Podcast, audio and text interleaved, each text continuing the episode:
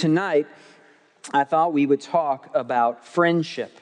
Proverbs has a lot to teach us how to be wise with our friends, how to be a good friend, how to discern who a good friend is. And in this season of your life, it's important to understand biblically what a good friend is and the effect it has on you. Friendship is a huge issue. And so we're going to dive in by looking at just one verse, Proverbs 13, verse 20, which I think is a good summary of the wisdom literature on friendship.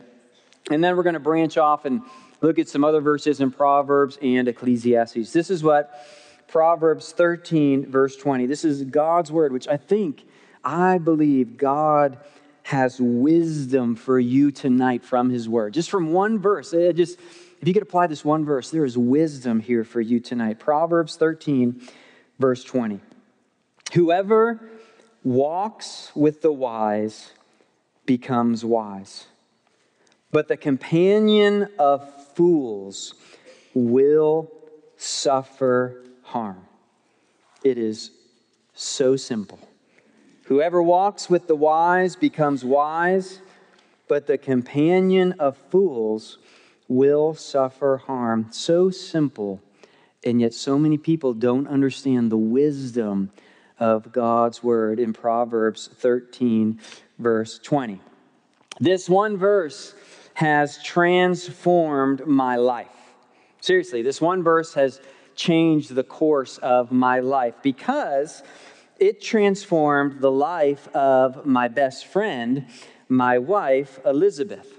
When she became a Christian, you were eight years old, and the very first message she heard as a Christian was from Proverbs 13 20. And it changed her life. As a young girl, as a young Christian, she figured out that she had a choice in who her friends were and that choice would affect the person she would one day become. And she applied that one verse. She took that one verse, it's what she knew, and she applied it to her life, and she chose to be around wise friends, godly friends, friends who would take her to church and encourage her to follow the Lord. And over the years, God provided good friends to her. I mean, that's pretty obvious. He provided good friends, you know provided a good friend to me. She is my best friend. She's a good friend because she learned from good friends. It changed her life to just take that one verse and she just lived it out. I'm going to be around wise people. I'm going to attach myself to them. I'm going to go where they go. I'm going to do what they do. And it changed her life, changed my life, changed our family's life that she applied that one verse. And so I don't know who did that message, but I'm thankful for him. And I, my prayer is God's word can have that kind of effect on you. You take one verse and you apply it to your life and you live it, it can change your life. Applying this one verse, this one nugget of wisdom, can really impact the rest of your life because this, this verse makes a statement about your close friendships. And, and the message is that the friends you choose, that's important here, it's the friends you choose will inevitably affect the person you become. When you look at when you look at your future self and who you want to be and what God has for you and the impact for his kingdom and for his glory that you want to have, the main means of grace God's going to use to help you get there, Proverbs 13 20 says, is the people that you choose to be around and call your friends. And so Solomon is telling a teenager like you, he's, he's pulling up a chair next to a teenage son, a teenage daughter, and he's saying, Listen, choose good friends. Choose godly friends. Tonight, think about who you know that could help you grow to love God more and make a plan to be around that person. Whoever you think about, whoever you look around the room at, whoever comes to your mind, you're like, you know, that is a godly person that makes me love God more. I'm going to make a plan to be around that person and make them my friend. And the text is really, Proverbs are often written this way, where there's two alternatives. It, it's a comparison. The text has two comparisons, two alternatives good news and bad news. What do you guys want first, good news or bad news? Bad news, that's what I always chose, and that's how I wrote the whole message. Bad news is first, so thank you. You chose wisely, wisely, because I want to end on good news. You don't want to end on bad news. So you always want the bad news first. You guys are very wise, I can tell. You want the bad news. Here's the bad news. Okay, point number one, just two points tonight. Point number one, the bad news is that the companion of fools will suffer harm. You will suffer harm if you are a companion of fools. And, he's talking not necessarily about physical harm, but spiritual harm. You will suffer harm in your soul if you are a companion of fools. Uh, there's, there's a biblical story that I always think about that illustrates this for me. It comes from Second Chronicles 24. It's the story of Joash and Jehoiada. And you don't have to turn there. Um, we're not going to read the whole account, but I encourage you to go to Second Chronicles 24 because it's a startling illustration of the outcome of the friends we choose to be around. You may remember the story of Joash. He became king when he was seven years old, king of Israel. And he had an advisor, a mentor, a friend whose name was Jehoiada. He was the priest. Now, he was over a hundred years old. So just picture this. I mean, a hundred year old man and this seven year old boy become best friends. This is the story of Up long before Up was written, okay? This is what's happening in the story here. And Jehoiada taught Joash God's word, and he told him, This is what it means to be a godly king. This is what God calls you to do. This is what God commands you to do. And he helped him, and he taught him, and he counseled him, and he was with him, and, and he met with him, and he met with God's people, with Joash. He was right by his side. And it says that Joash was a good king. He did wonderful things for Israel. He restored the house of God, the temple. He led God's people to worship God and to give to God. He tore down idols that were tempting them to worship false gods. And this went on for 30 years. They were best friends. They were always together, and, and, and he was doing great as king. And this can't last forever because he's over 100 years old. So when Jehoiada was 130, he died. Joash was in his mid 30s, okay? Joash lost his best friend, his mentor, his counselor. And what happened is after Jehoiada died, the princes around there of Israel came to Joash. And it says that they flattered him and they began praising him. And this is when the story turns, when it says these words Then the king listened to them. He listened to them, he listened to their flattery. And what happens is really tragic in Second Chronicles 24 because he abandons God and he begins to serve idols because the princes led him. His, his, his, his companions around him caused him to suffer harm because he listened to them. And he led the people of God to do this, to abandon God and serve these idols. And it, what ends up happening is Jehoiada's son, Zechariah, comes to him filled with the Spirit of God and corrects him and says, You know better. This is not, he was a good friend. Zechariah was a good friend, and Jehoiada had had these companions, these fools, and he ended up uh, killing Zechariah. And he, what ends up happening, the tragic end of the story, is Joash himself ends up being killed by the very princes that flattered him, that claimed to be his friends. He suffered harm because of who he listened to, who he surrounded himself with affected who he was as a person. Joash had a faithful period of his life when he had a faithful friend, and he had a rebellious, ungodly turn caused by corrupt friends. He became a companion of fools.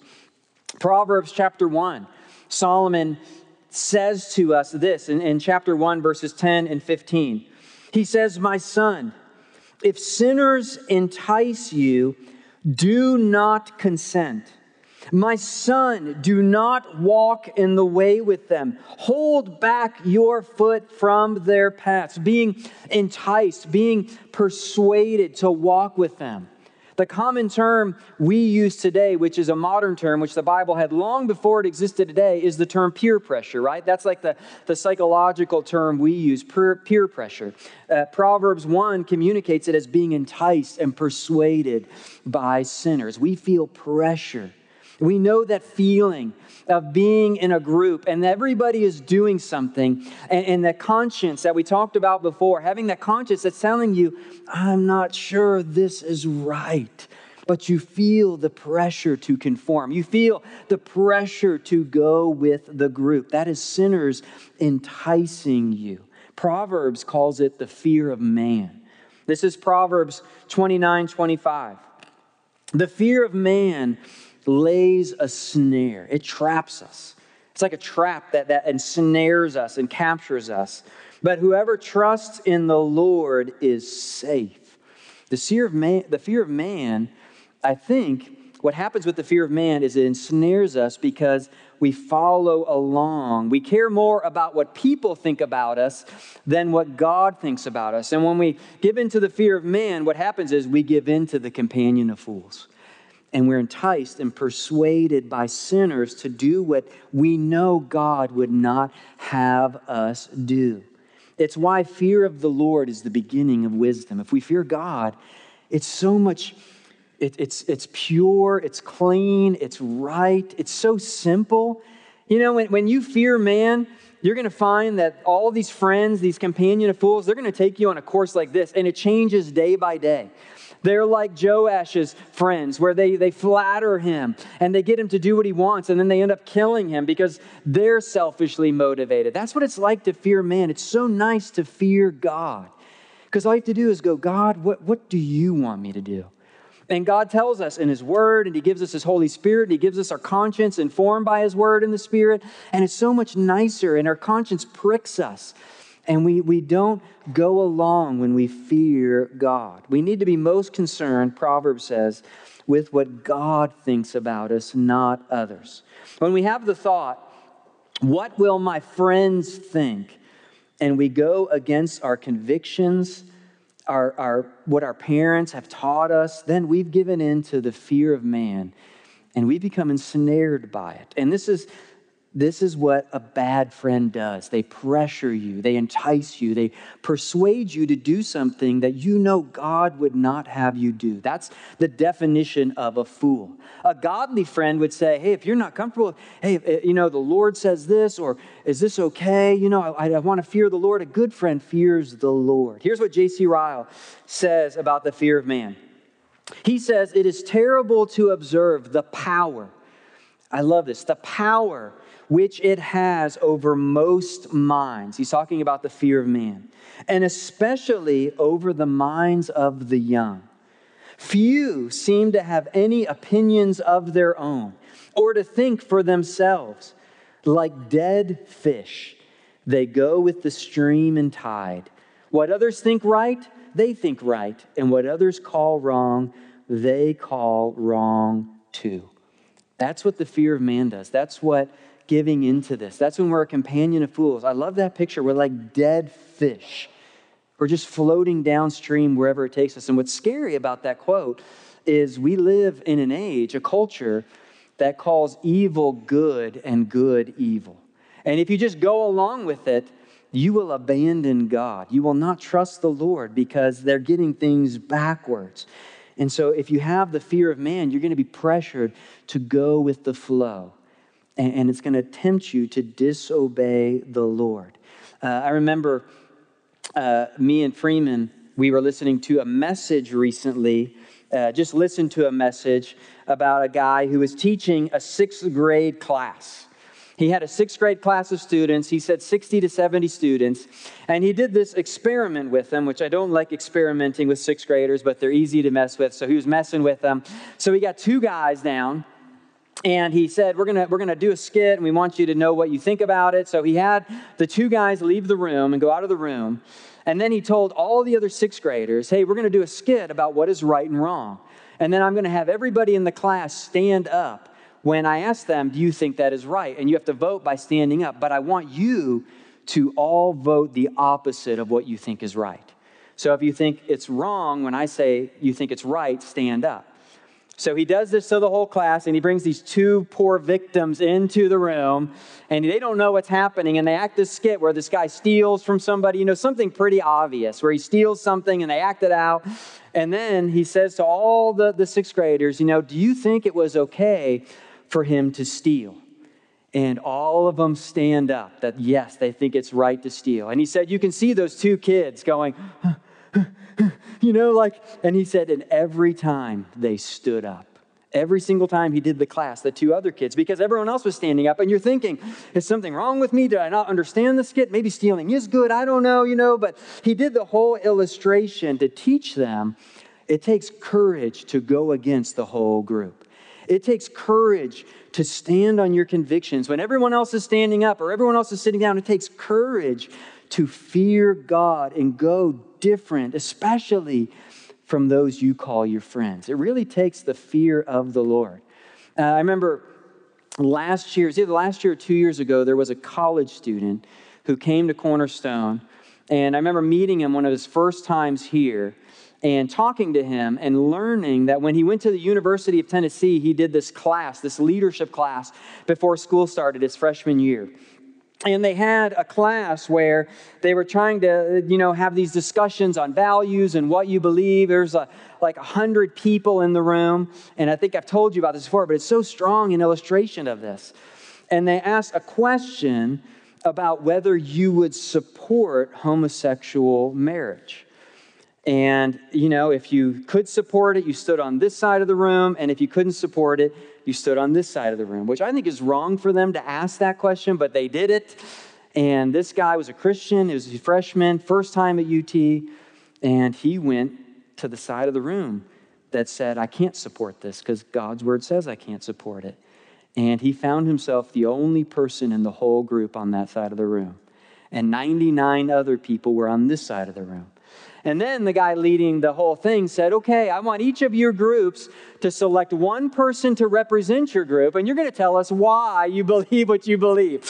Which I would have just started laughing at that point, like, I guess that's me, you know? And he actually did a wonderful job. He wasn't self righteous. He wasn't angry. He said, I don't hate anybody. I love people. I love everyone, even homosexuals, but God's word says that I can't support that because marriage is defined by God, not by me. And he did a great job defending himself. And this is always what happens when I've heard stories like that. This happened to me when I had this class in college and just got annihilated by everybody for supporting roles of men and women. Uh, and, and people came up to me afterwards. But this is what happened to the guy. All these people came to him and said, You know, I really agree with you, but I was too scared to stand over there. And I was standing on that side, and I saw you standing all alone. And that guy became a witness to so many people of fearing God and conviction. Uh, and listen, if you go with the 99, that's where our culture is going right now. And if you fear man and you go with the 99, Proverbs says you will suffer harm your soul will suffer harm. Who your companions are, who your friends are, who you spend time with affects your soul. So, what do you do? What do you do if you realize I'm, I, have friends who are fools? I, I'm a companion of fools. So, this is what Proverbs 14, verse 7 says it says, Leave the presence of a fool, for there you do not meet words of knowledge. It's pretty simple. Leave.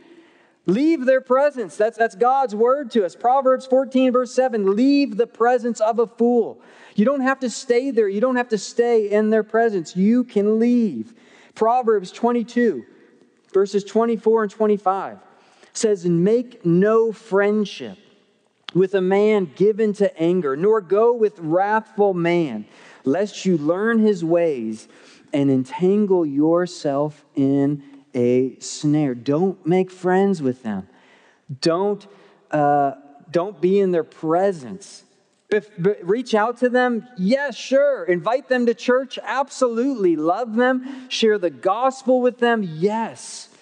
But to be their friend, to be their companion, to take their value says your soul will suffer harm. It's the bad news of this text. The companion of fools will suffer harm. But point number two the good news is the flip side of this, there's a promise here for your lives as well. The good news is whoever walks with the wise becomes wise. There is a promise here that you can apply to your life. If you surround yourself with friends who are wise, you will become like them.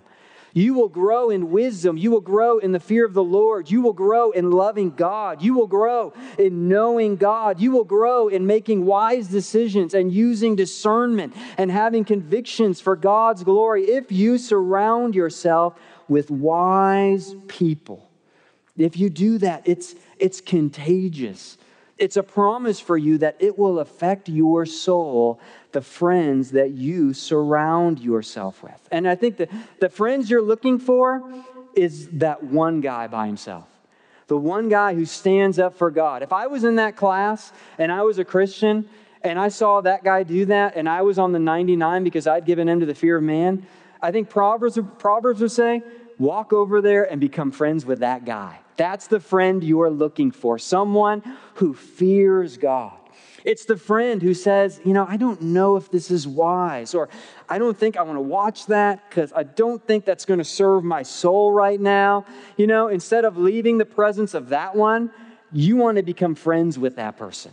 You want to say, Well, let's hang out and talk because I want to learn how you got those convictions. I want to be wise like you are wise. I used to read this quote from J.C. Ryle, which said that disease was contagious but health was not. I used to read that quote and then I thought about it and, i and I thought, you know, I don't think it's like one of the few times I've disagreed with J.C. Ryle, but I don't think that's true.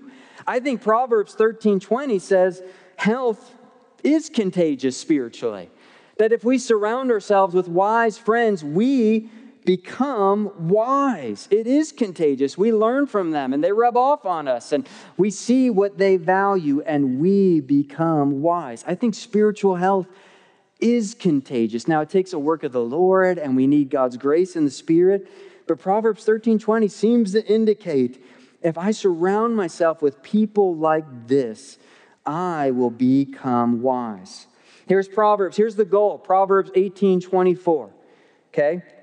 A man of many companions, the NIV translates that unreliable friends. A man of many companions may come to ruin, but there is a friend who sticks closer than a brother. Proverbs would say there's many fair weather friends. Okay, there, you can have a ton of companions. It's better to have a few friends who stick close. It's better to have one, two, or three friends who will just stick close to you and you know they're closer than a brother. They're going to stick with me. They're going to be there. They're going to encourage me. They're going to correct me. They're going to help me. It reminded me when I read that, a friend sticks closer than a brother. It reminded, reminded me of the book of Daniel and Shadrach, Meshach, and Abednego. These three friends. You remember the whole story about um, the, the golden or the, the golden image Nebuchadnezzar set up of himself, and he called everybody to bow down to it and Shadrach, Meshach, and Abednego knew the law. They knew God's commandments that you can't make a carved image and you can't bow down to any other gods. And so they refused to bow down to this image. And they did it together. They stuck together. I'm sure it would have been much harder if it was just one of them, but the three of them together said, No, we're sticking together and we're going to follow the Lord and we're going to bear the consequences together. Ecclesiastes 4:12 says, And though a man might prevail against one who is alone, two will withstand him. A threefold cord is not quickly broken. That's the friend that sticks closer than a brother. It's this tight knit group that wants to follow the Lord, and they stuck together. They honor they honored God. Remember what happened when they got thrown into the fiery furnace, and it says that they were in there together. But do you remember what else was going on in the furnace? When they looked in there, there was somebody with them. There was a fourth person. Nebuchadnezzar looked in and he said, Did we not cast three men bound into the fire? But I see four men unbound walking in the midst of the fire, and they're not hurt. And the appearance of the fourth is like a son of the gods. They weren't alone. They feared God. They stuck together. They honored God. They resisted the pressure to conform to what Nebuchadnezzar wanted them to do. Everybody else, thousands of people, everybody else was conforming and bowing down. And in the midst was three men's interlocking arms standing together saying, We're going to follow the Lord and we're going to bear the consequences for that. And as they did that, God honored their faithfulness. And it wasn't just three, there was four because they were not alone. Christ was with them. God was with them. He will not forsake you. I promise you, if you fear God and you stick together and you honor the Lord, God will be with you. This is John 15. It says, Greater love has no one than this, that someone lay down his life for his friends. It's a great definition of friendship. Who will lay down their life for you? You are my friends if you do what I command you. No longer do I call you servants, for the servant does not know what his master is doing, but I have called you friends. For all that I've heard from my Father, I have made known to you. As we keep reading through the scriptures, what we find is in Christ, we see what a true friend is. He lays down his life for us. He sacrifices himself for our good so that we could know God better. It's a great definition of friendship. Laying down your life, serving, loving someone more than yourself. So, not only is this about who we should surround ourselves with, but it's also about what kind of friend are you? Are you a wise friend or are you a foolish friend? Do you encourage your friends to love God more? Do you encourage their convictions? Do you encourage them to be faithful and honor God? Or are you a fool? Do you encourage them? Do you entice them? Do you persuade them to do things against their conscience and their convictions? What kind of friend are you? Christ shows us what a true friend is like. And a couple last proverbs I will tell you about what it means to be a true friend. Okay, a true friend will be honest with you and they're going to help you grow. It says Proverbs 27 6. Faithful are the wounds of a friend, profuse are the kisses of an enemy. If someone is honest with you about sin, about how you're struggling, Maybe if you sin against them, they go to you and tell them and tell you your fault between the two of you. That is a good friend. Those are faithful wounds of a friend. A wise friend will challenge you, will correct you, will hold you accountable, will call you out if you're doing things that disobey the Lord. A true friend is someone who sharpens you. This is Proverbs 27 17. Last verse for tonight. Proverbs 27 17. As iron sharpens iron, so one man sharpens another. Real friendship is like sharpening the blade of a sword. By ourselves, we become dull and blunt and we lose our edge, but a good friend sharpens us for God. It makes us sharp. You know, it sharpens our, our conscience and our will. It helps us to love God more. And here, is the application tonight of Proverbs 13, verse 20. You have to pursue this, okay? You can't be passive when you look at this verse. It's whoever walks with the wise becomes wise. It's, it's your decision who you decide to walk with and be friends with. We have this notion today. I remember having this growing up where it's like, I have no idea how I became friends with who I became friends with. I, I was telling somebody this last week, but I think growing up, I went to eight or nine, I think it was eight schools between kindergarten and 12th grade, eight different schools. So every school I went to, I had to make new friends. And, and I can't remember ever choosing a friend. It was kind of like who I sat with at lunch or who was in my first class or who my mom worked with. And I had a lot of foolish friends growing up. Uh, and Proverbs tells us no, no, no, no. This is how it works. You choose who to walk with. Who are the wise people? Who do you want to be your friends? And I just, I want to tell you, um, when I look at the story of Jehoiada and Joash, and I see Jehoiada is like 100 years old and Joash is seven years old, this whole notion that our friends have to be the exact same age as us, um, I, I, don't, I, don't, I don't know where that comes from. I don't think the Bible says that. I think whoever the wise are, probably for a lot of you, your parents are very wise. and they're going to walk with you. And you'd be wise to say, you know, I want to learn from my parents. I want to be wise. My parents, they're an authority over me. And yes, you know, they're an authority figure, but as I grow older, they're increasingly going to become my friends, my counselor, my mentors, those who are wise, who can help me along the way. And I think on top of that, I think God can also provide good friends in relay. I think in church, God can provide good friends so you can enjoy time with and spend time with. But together, if you have wise friends, they're going to say, Hey, your parents seem pretty wise, you know? Maybe we want to be wise like them and do what they say. And they're encouraging us to do this. But the main point is you, you decide who you walk with. And it's real simple tonight, the application. If you are a companion of fools, you are going to suffer harm. Years from now, could be months from now, could be a long time from now, you're going to look back and say, How did I get here? How did I suffer harm? And you're going to realize it's because of who you surrounded yourself with. But the good news, the promise is that if you walk with the wise, if you look around and say, Who's wise? I want to be around those people. If you walk with them, you will become wise as well. Amen.